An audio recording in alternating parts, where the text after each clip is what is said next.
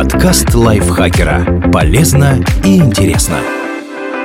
Всем привет! Вы слушаете подкаст лайфхакера. Короткие лекции о продуктивности, мотивации, отношениях, здоровье. В общем, обо всем, что делает вашу жизнь легче и проще. Меня зовут Дарья Бакина, и сегодня я расскажу о шести фактах о ВИЧ-инфекции, которые должны знать даже те, кто считает, что вирус никогда их не коснется.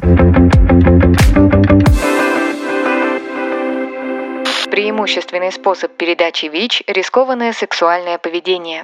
Незащищенные контакты со случайными партнерами – большой риск для вашей жизни и здоровья, а также для окружающих. Во время сексуального контакта происходит обмен жидкостями, в которых присутствует вирус. Выше всего концентрация ВИЧ в крови, поэтому риск растет, когда секс сопровождается повреждениями и кровотечениями. Он также возрастает при сопутствующих венерических заболеваниях, поскольку они вызывают язвы или воспаление слизистой оболочки половых органов. При этом не стоит перекладывать ответственность только на средства барьерной защиты. Презервативы – важная часть профилактики ВИЧ, но они не дают стопроцентной гарантии, особенно при их неправильном использовании и хранении. Поэтому в сексуальном поведении важно придерживаться правила – меньше партнеров – меньше риск. ВИЧ выявляется только анализами.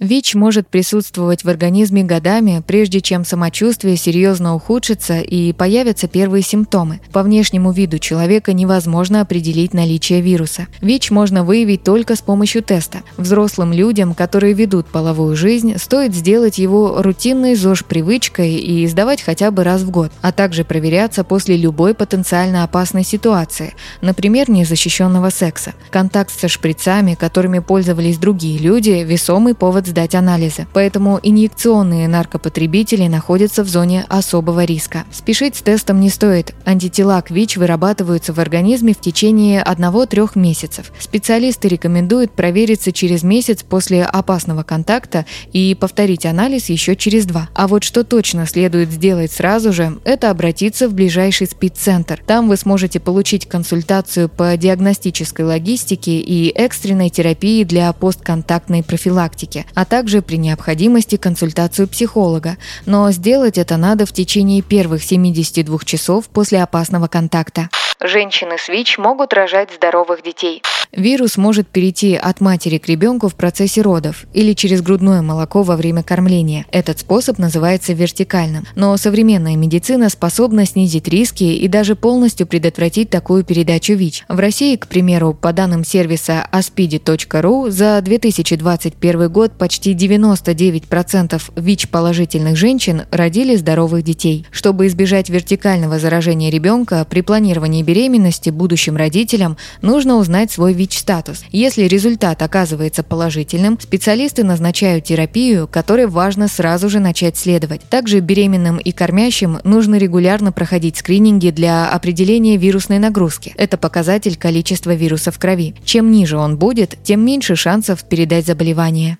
ВИЧ не передается в быту.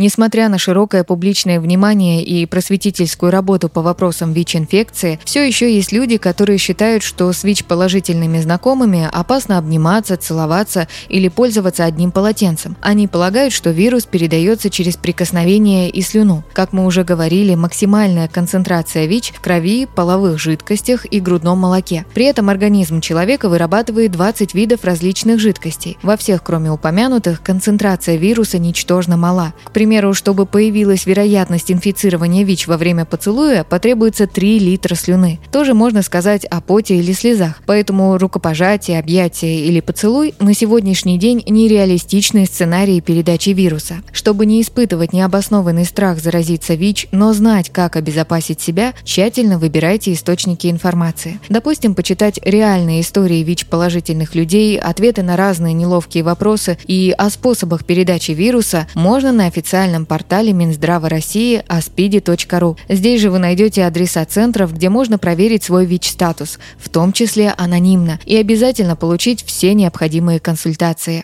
Вирус быстро погибает во внешней среде.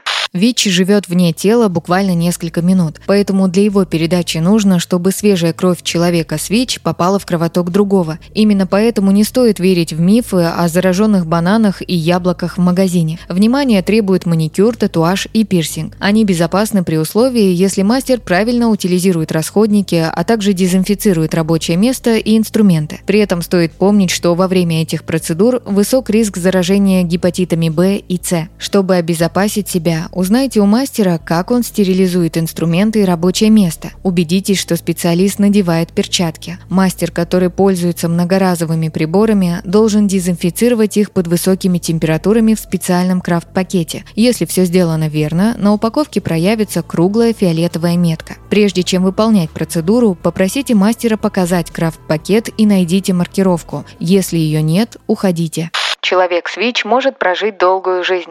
Наука и медицина проделали огромный путь для того, чтобы продолжительность и качество жизни человека с ВИЧ-инфекцией были сопоставимы с жизнью ВИЧ-отрицательного человека. Сегодня в России люди с ВИЧ могут планировать свое будущее, включая создание семьи, материнства и отцовства. На сегодняшний день лечение предполагает, что ВИЧ-положительный пациент в течение всей жизни принимает прописанные ему препараты. Человеку нужно обратиться в региональный спеццентр, сдать анализы и встать на учет, затем пройти обследование у специалистов центра, которые подберут подходящую схему лечения. Но терапия требует дисциплины от самого пациента и его ближайшего окружения. Только в этом случае можно говорить, что инфекция взята под контроль. При этом, несмотря на успехи в изучении и лечении, ВИЧ-инфекция все еще остается серьезным заболеванием, поэтому нужно помнить о личной ответственности в отношении вероятного инфицирования. В этом поможет профилактика, правила которой очень просты.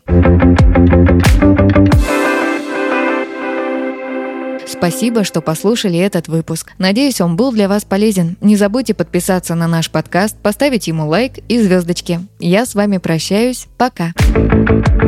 Подкаст лайфхакера. Полезно и интересно.